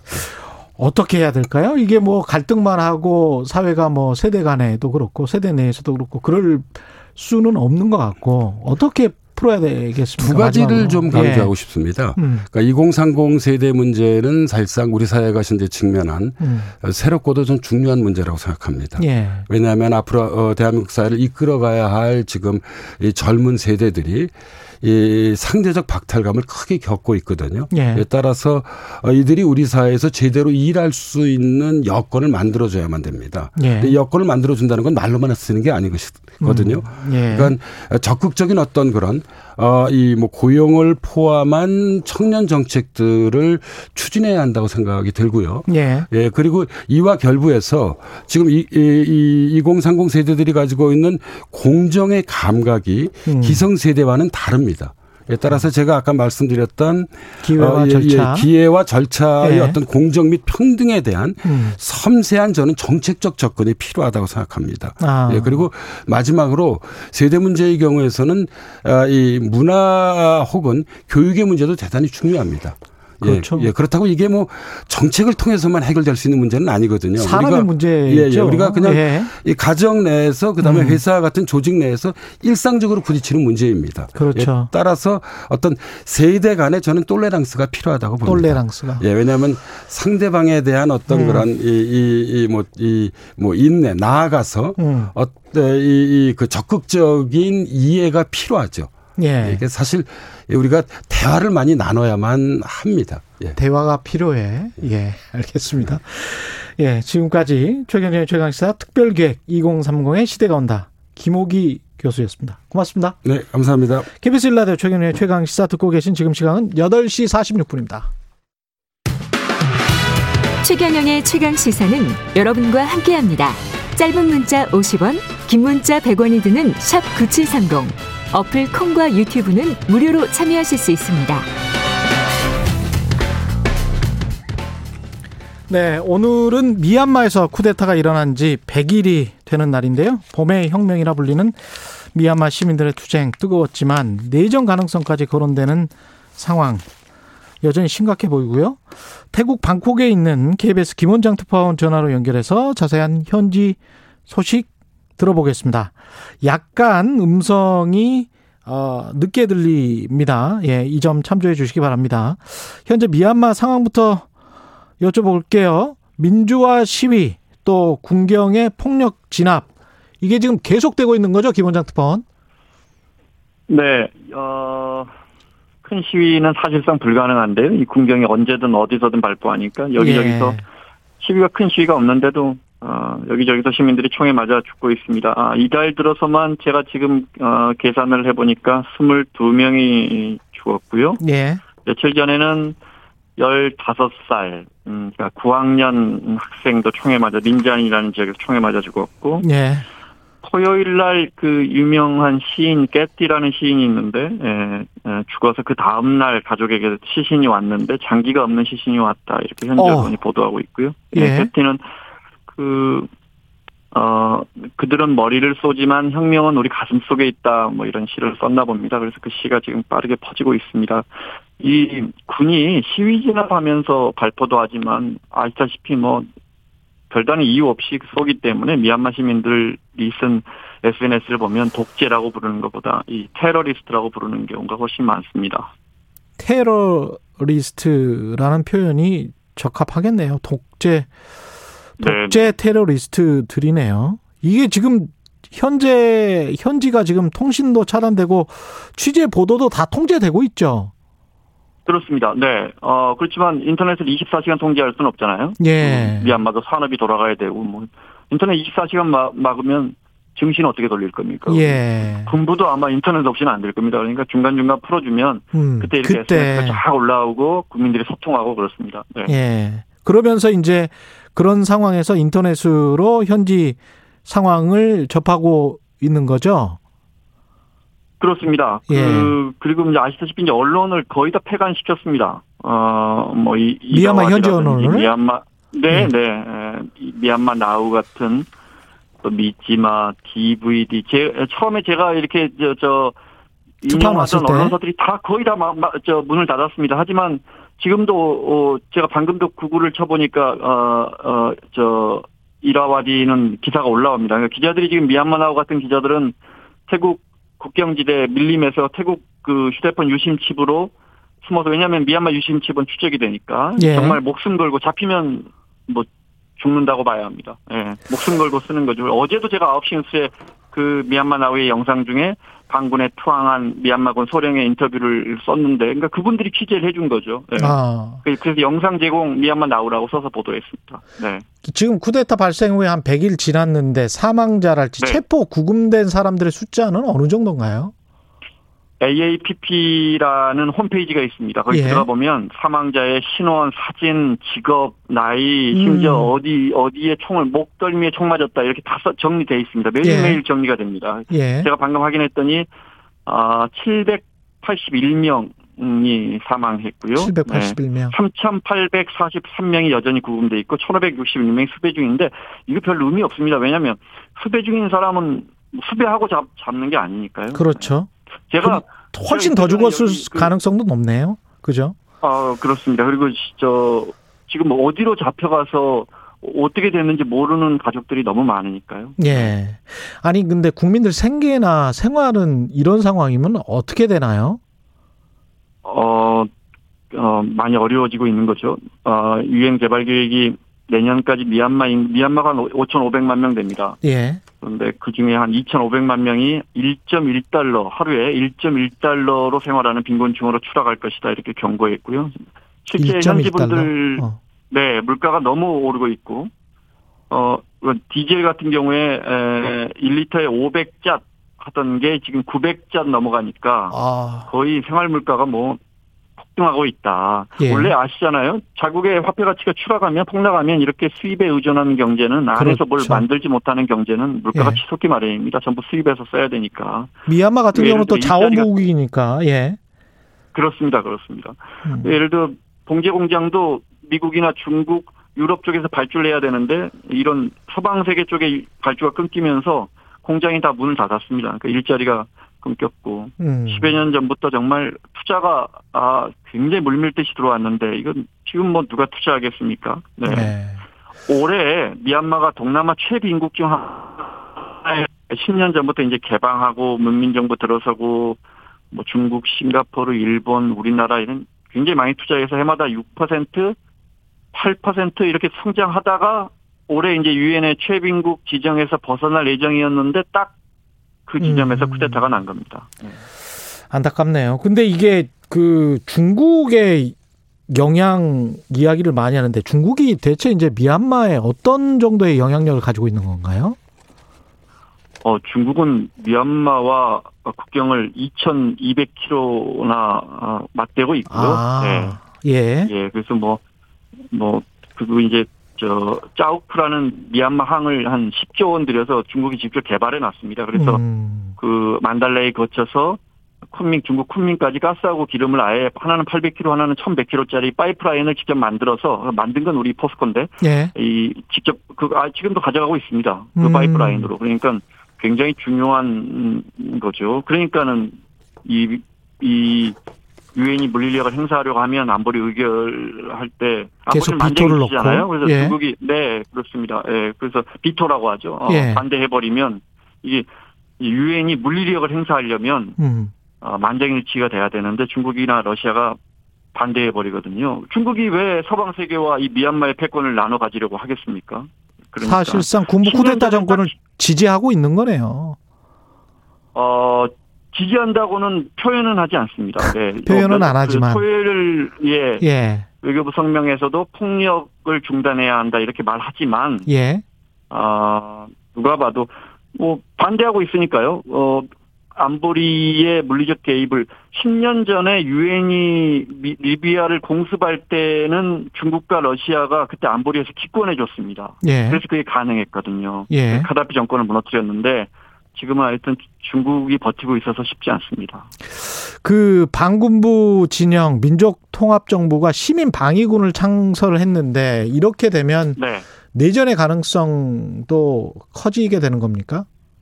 그렇습니다. 카렌 반군, 카친 반군 이런 데는 규모도 크고 60년 동안 독립투쟁을 했던 소수민족들하고 연대해서 미얀마 시민들이 쿠데타 군부와 한번 싸워보겠다 이런 겁니다. 이미 그 NUG라는 통합정부도 만들었고 헌법 초안도 나와 있습니다. 그런데 이제 이 깊이 들어가면 반군들이 원하는 건 이게 사실 민주정부라기보다 그 민족의 독립일 거 아닙니까? 본인들의 권력. 그동안 예.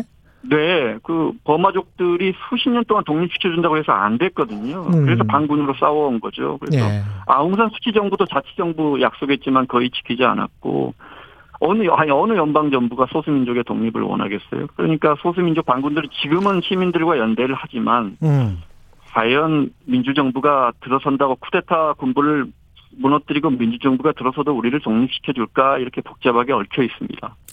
그러면 가령 이제 우리가 상상하는 최상의 시나리오는 UN 평화유지공 같은 게 들어가서 싸우지 말고. 네. 쿠데타 이 정부 임시정부를 좀 만들어 가지고 뭔가 선거를 네. 다시 해 가지고서 여기서 민주정부를 만드는 거 이런 거잖아요. 이럴 네. 가능성은 없나요? 전혀?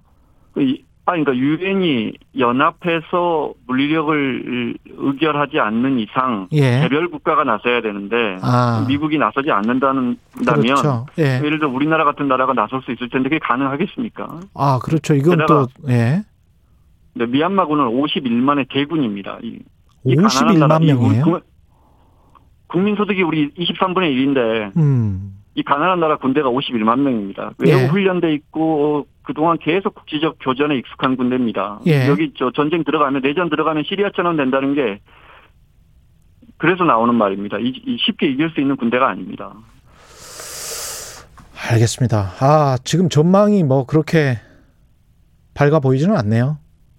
예. 네, 네. 그 저 아마 질이 멸렬한. 쉽게 끝나지도 않을 겁니다. 소수민족 반군이 60년간 버텨온 군대인데 쉽게 끝나지도 않고 희생자만 늘어나는 그런 승자도 없이 그런 내전이 될 가능성이 높습니다.